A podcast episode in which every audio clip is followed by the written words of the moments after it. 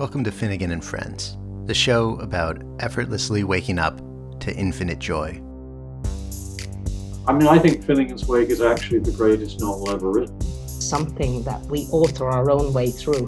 With Finnegans Wake, I think everyone kind of comes to it with a, an expectation of what they're reading for.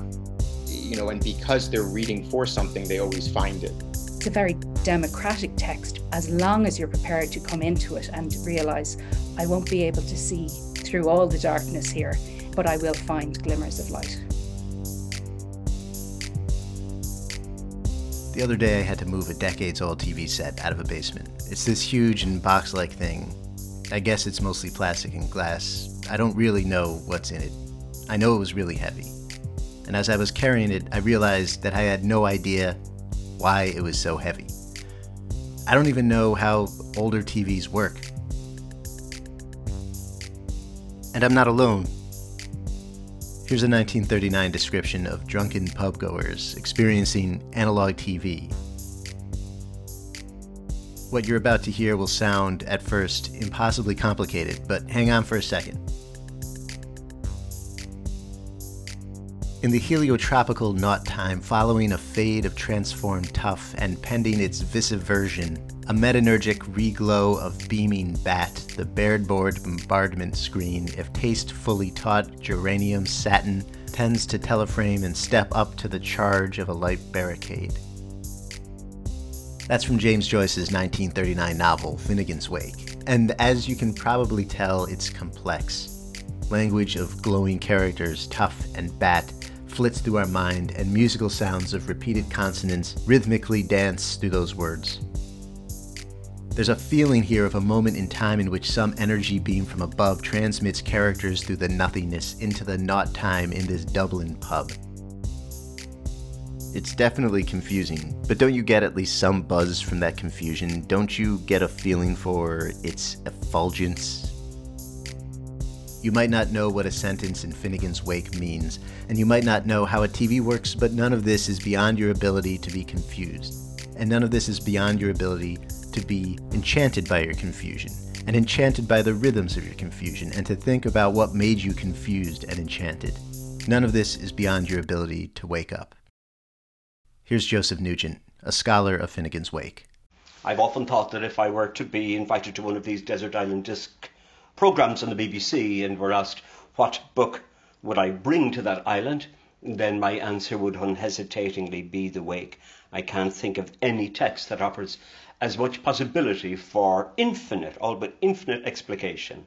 In its 600 odd pages, I think that I'd be kept busy for a very, very long time. And here's Olwen Fouéré. She's an actor and director who's adapted Finnegans Wake for the stage in her work titled riverrun. I'll have to say, first of all, I've never read the whole book. I don't ever intend to read the whole book. I don't see it as a kind of a, a book to navigate in a linear fashion at all. I think of it a bit like the I Ching. You know, you open it somewhere and uh, you'll find something extraordinary. The author of this book that's apparently impossible, but also so completely open to all of us, is again James Joyce. He was born in Dublin in 1882, but left Ireland and wrote his major work elsewhere. He never gave up imaginatively on Ireland, though, and the proof of that is in the short stories of Dubliners from 1914, his semi autobiographical novel Portrait of the Artist as a Young Man from 1916, the kaleidoscopic Dublin epic Ulysses from 1922, and the ultra kaleidoscopic Finnegans Wake from 1939. It's that ultimate effort, the wake, that concerns us here. It's, again, a tricky book. Does it have a story? Even that gets debated, though it seems there's some underlying story of a Dublin man named HCE, associated with the Earwicker surname and the ear more generally.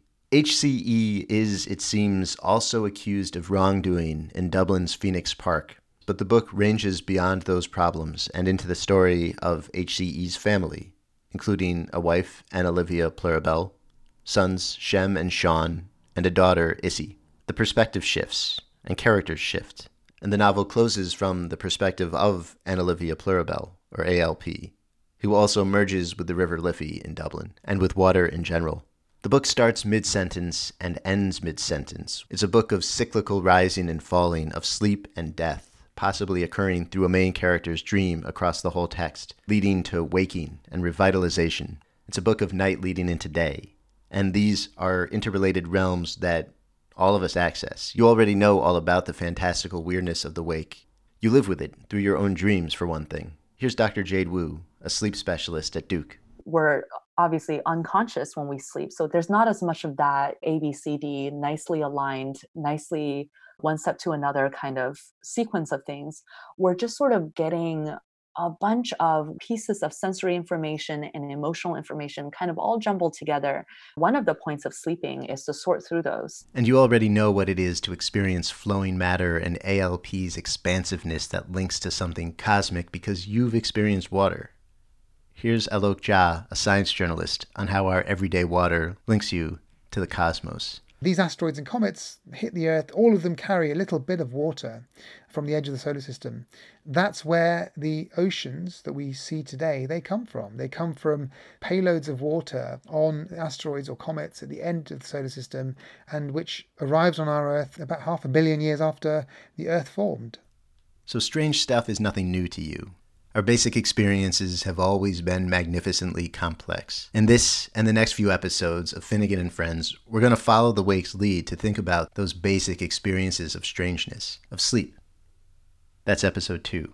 Of watery life, that's episode 3. Of language, that's episode 4. But first, let's dive into the Wake with Joseph Nugent, who leads a Finnegans Wake reading group over Zoom now during the pandemic. Uh, Beckett has a great line, and I'm sure somebody else will have quoted to you, and I don't quite know what. It's not Finnegans Wake isn't about anything, it's just the thing itself. And to look for a plot in it, certainly in the conventional sense of what a plot meant, would be kind of foolish. But we do know that there are events being described. And the magic of Joyce is that those events, and very particularly the specific event that took place in the Phoenix Park, that it happens, that my group has been reading about over the last couple of meetings, that event is presented multiple times in multiple types of language from multiple directions, but the reality of it never specified. And, and as soon as one starts reading the, the, the, the book, one wants to become, like it's a natural curiosity, to know more about this and to know more about all of these characters. So we're driven by curiosity. We're driven by curiosity about the events being described. That's for sure. But if we come looking for a plot, of course, we're going to be disappointed. That's not necessary. But there is action. Things are happening. Quite what they are, I'm not sure. But I'm damned if I give up trying to find out. We don't, again, have individual characters really to help us out. None of the characters, if we can even use the word characters to talk about these people within the book, because each of them has got a multiple series of identities fused in one. Uh, none of these characters are individual characters. So even though we've got Shem and Shaun, even though we've got the the pair of twins, simply within the syntax of a single sentence, any of these couplings can become one. But this makes it up for grabs in a good way. Here's Olwen Fouéré again. One of the beautiful things that Joyce has done, I think, he's offered it as something that we author our own way through. And that is its power and the great freedom that it offers, I think. Philip Kitcher, a professor of philosophy at Columbia, would agree. Joyce twice addresses the reader not as dear reader, but as drear writer on one occasion and as gentle writer. It's as though he's saying to you, all right, there's all this material. There are all of these stories which will resonate with your experience. Each of us can find in it something unique for ourselves to reconstruct the novelist Joshua Cohen prompts me to try to get beyond self or my small minded wishes. I mean, I certainly don't agree with the idea that, like, you know, there are many types of reading, because if I did, I would be letting myself off the hook for a lot of things. But I don't think there's just one kind of reading. So I'm kind of in the middle there. There are ways in which a person who sort of knows what they want from a text reads. And there's a way in which someone who has no idea what they want from a text reads. And with Finnegans Wake, I think everyone kind of comes to it with a, an expectation of what they're reading for, whether it's they're reading for a certain personal challenge or a certain encounter with the ultimate, you know, and because they're reading for something, they always find it. You know, we have a great ability as humans to kind of always see find what we're looking for not just in terms of our satisfactions but but in terms of the symbols where none are intended right i think that it's very difficult to approach something like finnegans wake without knowing what you want out of it but if you can approximate that state and i think that there are ways in which you can maybe get there accidental ways if you can arrive at the text without knowing what you want out of it i think the experience is very different I think the experience is a lot more playful. I think the experience is a lot more joy like. So, how do we open ourselves to this joy? The Wake has become such a studied text by scholars, by academics. I mean, there's no one more annoying than a than. Can you curse on a podcast? Yeah, go for it. I almost said a fucking Joycean. I mean, they're they're just they're just um, unbearable people, and it's just an unbearable science or pseudoscience, and it's an unbearable cult. And you know, I had to keep in mind that this had nothing to do with Joyce. I mean, though, you know, you can say that he encouraged it, there are certain things that you should and shouldn't take seriously from anyone. And I think that the installation of his work in the academy and the turning it into this this kind of pseudoscience always turned me off. It always felt gross from a kind of a psychobiographical standpoint. It always felt secondary in the sense of you know people building fairly comfortable tenured careers based on the work of a man who really suffered and had a, a tough go of it in life. And, you know, wasn't the kindest of men, apparently, but the world wasn't so kind to him. And so all of it sort of made me sick, to be honest with you. When I came to it, you know, coming from Ulysses and experience with Ulysses, that getting involved in that in, in, in, Joyce's world, whether it's his day world or his night world, right? It's almost unavoidable to be in some way hijacked by the academics and to begin speaking in their language, which is why I'm hesitant speaking now, because the last thing I want to do is spew all of those lines, all of those cliches that you can find in any introduction to Joyce, where people will tell you it's you know the ultimate kind of source book of global English, where people will talk to you about you know the multilingual strategies employed, where people will tell you that you know the theory of relativity is encoded in it as if this was a text by Nostradamus. I'm so wary of speaking of something that was a personal experience in these academic terms because, frankly, so much of aesthetic experience and artistic experience, cultural experience, whatever you want to call it, in life, in my life, has been questioned and tainted by this academic language. It was always a struggle for me to kind of push away the way quote unquote serious things were spoken about and attend a little bit more deeply to my initial emotional response. And I think it's the hardest with someone like Joyce. Getting beyond academic strictures is liberating, but it's also easy to feel lost when you read the book. I talked about this with Joseph Nugent. Were you foolish enough to begin to try to read it on your own? That's correct. Yes, I picked it up and uh, and gave it up the first time. Of course you did, and I expect that most everybody did you lead a reading group. It's now online. It's now on Zoom. I don't imagine it, it, was always on Zoom. What do you notice comes alive when you read it together, as opposed to in a, in a solitary way? In a way, you could say that it, it would have been impossible for any single man to have written that book. And if we were to imagine him in his room in Trieste or Zurich or wherever, writing Finnegans Wake, I think we'd find him surrounded by different books, surrounded by texts, and grabbing, pulling, and pieces out of that, flinging them up in the air and watching how they fell down on the table and then rearranging them for the entertainment of the of, of the readers and that. There's a vast amount of information, far more stuff in there than Joyce himself knew, if we can actually say that, surprising though it might seem. And of course, notoriously, there are many books which are referred to repeatedly. Tom Sawyer and Huckleberry Finn is one of them, actually, that turns up regularly. That my understanding is, I don't know where this comes from, that he had never actually read himself, indeed. So to imagine that any one single person actually would be able to extract anything like the amount of information that's in there out of it would be ridiculous. I mean, the value of a reading group comes in a number of forces. And one you might say, is the obvious one that comes with any book reading group, and that's to say the encouragement that comes from other people who find themselves as dumbfounded as you are, and those moments of lag, and those moments when we think, oh my goodness, I can't go on ahead with this, to turn around to somebody who has actually got a little bit more determination than yourself and, drag, and, and drags or pulls or pushes you on. That's a great advantage in the reading group. That's true of all reading groups.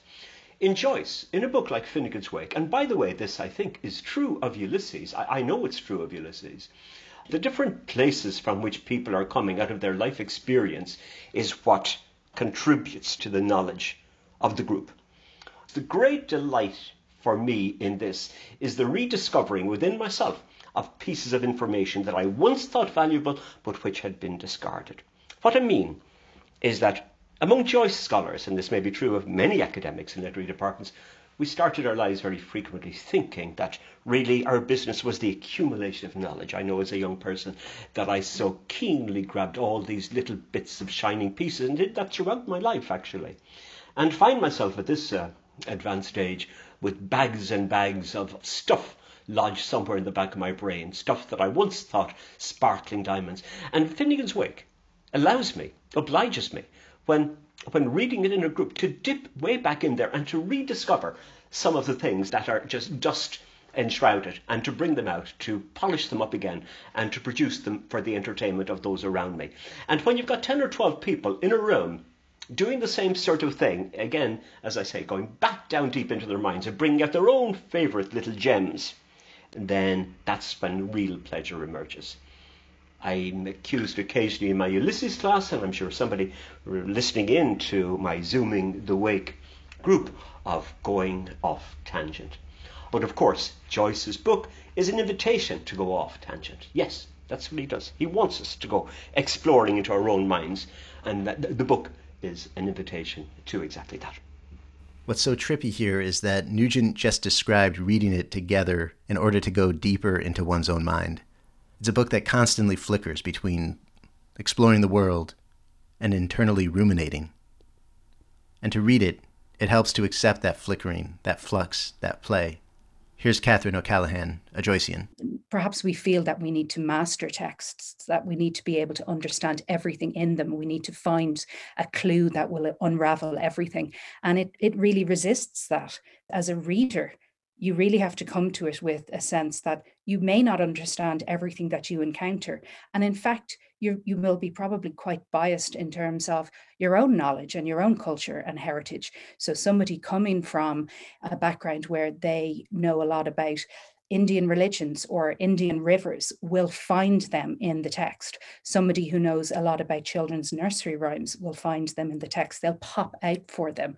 And somebody with a, a knowledge of Irish literature and the Irish revival and the arguments of the time, the cultural arguments of the time, will find those. And it's a very democratic text because of that, as long as you're prepared to come into it and realize, I won't be able to see through all the darkness here, but I will find glimmers of light. So, what sturdy ground can we stand on when reading the book? Here's Joshua Cohen. I don't know that I could point to what I believe to be a submerged, cogent story of a paterfamilias who's a publican who runs a you know bar, basically in a rooming house, and his family. I see hints of it.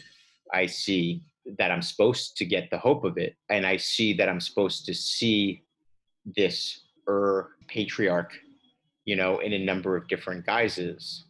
And I'm also very aware that there's like a counterpointed female element, right? And daughter element to it. But I couldn't at this remove give you what I believe to be a book by book synopsis. When I think about Finnegans Wake, I think about the episodes. Uh, I think about certain episodes and I think about how certain episodes recur. And I have the sense of a larger series of stories told in a bar or public house of which HCE is the proprietor, and it is a wake for Finnegan. And who is this Finnegan?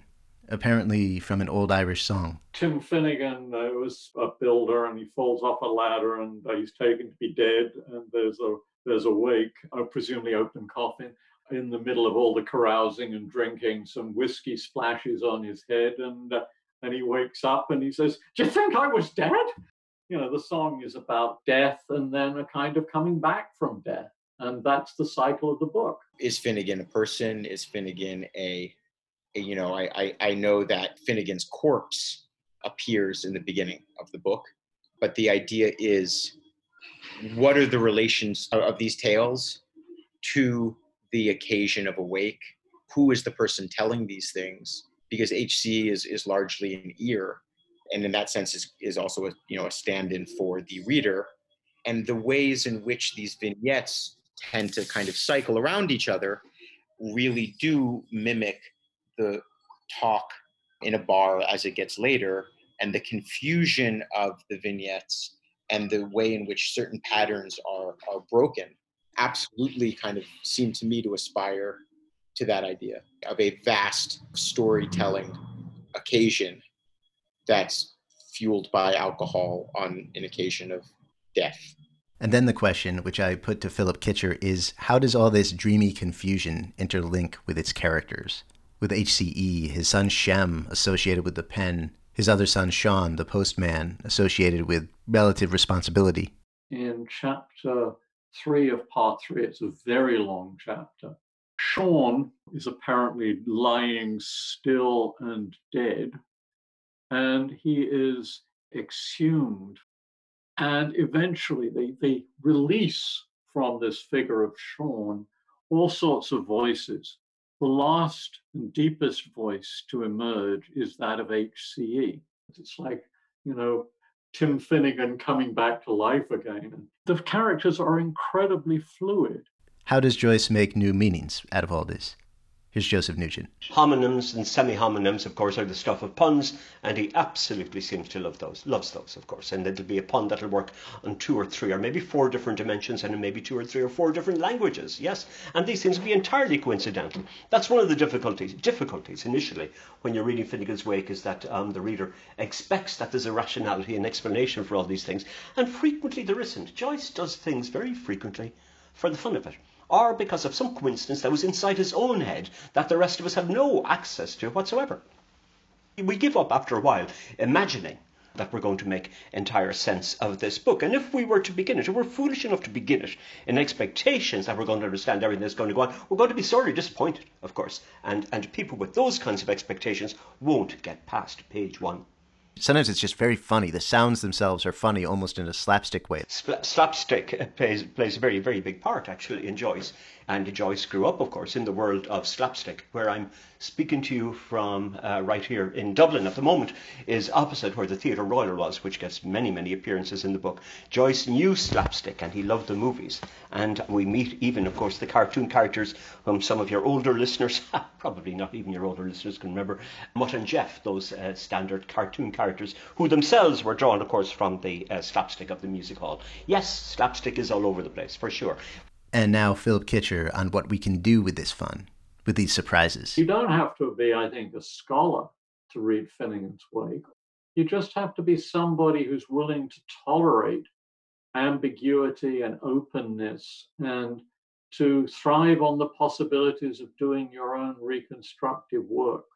I mean, there is a sense in which these novels are deeply uh, wonderful because of the satisfactions that we get through exploring them and always finding something new. I mean, I think Finnegans Wake is actually the greatest novel ever written. How is it better than just the internet, or that you know, than just any enormous field of data in which we explore? Oh, because it's centered on issues that are really central to our lives. You know, we all make mistakes, we all fail, we all find ourselves inadequate in various ways. In Finnegans Wake, we've got all of these episodes and anecdotes which are highly ambiguous that we can explore in the light of our own experiences, I think. There are times when Joyce himself seems to ridicule the idea of being too scholarly. Apparently, you've got this manuscript, this document which is supposed to be the key to dissolving all the mysteries of this family, is thoroughly mundane, there comes a wonderful moment where Joyce considers the possibilities of Freudian or Marxist interpretations of this document. So he, he, he goes off on a riff about how, when we were young and easily frightened, we had uh, undergone something. Then he does the, the Marxist interpretation where the various uh, things referred to in the very mundane letter Uh, turn out to be symbols of class warfare and all the rest. Here's the passage in question Father Michael about this red time of the White Terror equals the old regime. And Margaret is the social revolution, while cakes mean the party funds, and dear thank you signifies national gratitude. It's still in 2020 shocking to read a book of so much play. So I asked to Joshua Cohen, what does it mean to read a book that doesn't foreground plot conventionally at least? I think the book lacks plot in the sense of information. I mean, there's so much information, but it's not information that can be made continuous and cogent. But I don't think it lacks plot in the sense of momentum. I think that there are changes of pace, changes of mood. And I think that that's a different way, I think, of thinking about how to read it. You say the word plot, and plot, uh, what's the difference between plot and story? The difference really between plot and story, in my mind, is that story is the abstract out of time account, but plot is the introduction of time into story's summary. Plot is enlisting time to animate story or to at least distribute the aspects of story across this illimitable continuum. In that sense, which is the sense of how I think about plot, I think this book does have an enormous amount of plot because the way time is introduced and the way time is manipulated is fascinating. Here's Olwen Fouéré speaking of her adaptation of The Wake. I think it was probably the most joyous, the most joyful and joyous thing I've done. It does generate something in you as you perform it. Whatever portals it opens, it's a very regenerative piece of work to do. I kind of think what matters when we read Finnegans Wake is just to stay true to that joy. Here's Joshua Cohen. If you're lucky enough, I'm lucky enough to encounter something that is beautiful, that speaks to me in some way. The impact is usually so, and impact's a horrible word, but the impact is so intense that it, it takes me a while, as I think it takes most people a while to actually articulate to myself what it's done to me, you know, sort of what switches it's flipped. That's, I think, a normal thing. You have to kind of understand why you were sort of shocked, why you were turned around. You have to kind of mm-hmm. get the dimensions of this new world that this piece of art, you know, has opened up for you and you have to see where you stand in relation to it and where your own thoughts kind of uh, you know merge with it or or oppose it. And in that time which is i think a, a, you know a soul practice this is like really about the development of the mind development of the self in that time because you're naturally curious all of these opinions and you know theses rush in. These are the well considered you know thoughts of generations now of, of very intelligent and diligent people who have drilled down ways of speaking about this thing that for me at least when i first encountered it i thought existed only for me. Such was the impact that it was so personal it, you know it, it's sort of inconceivable in that moment to think that other people experience the same thing. And so it becomes so easy to receive their language and use that to replace my own thinking about what this book means to me. And I think that that is, in some ways, what Finnegans Wake itself is about. It's about finding a personal language, a dream language, a night language, a private language, maybe in a Wittgensteinian sense, right? Where he can talk, Joyce or HCE, whoever the narrator is, you know, can talk independently and freely without the real, you know, before the daylight of you know received opinion or the daylight of normal life restores him to his senses and tells him how to be Thank you for listening to Finnegan and Friends. Guests in this series are the novelist Joshua Cohen, author of Witz and Moving Kings, the actor and director Olwen Fouéré, who you can see in movies like Mandy, and whose stage adaptation of The Wake is called riverrun, Catherine O'Callaghan, Joycean at UMass Amherst, Joseph Nugent, Joycean at Boston College, and impresario behind Zoom in the Wake, which you can watch over on YouTube. Philip Kitcher, emeritus at Columbia University, whose book on the wake is Joyce's Kaleidoscope. Dr. Jade Wu, a sleep specialist at Duke, and Alok Jha, science journalist with The Economist and author of The Water Book, which in this case is not a euphemism for Finnegans Wake. I'm Adam Coleman, and thanks again.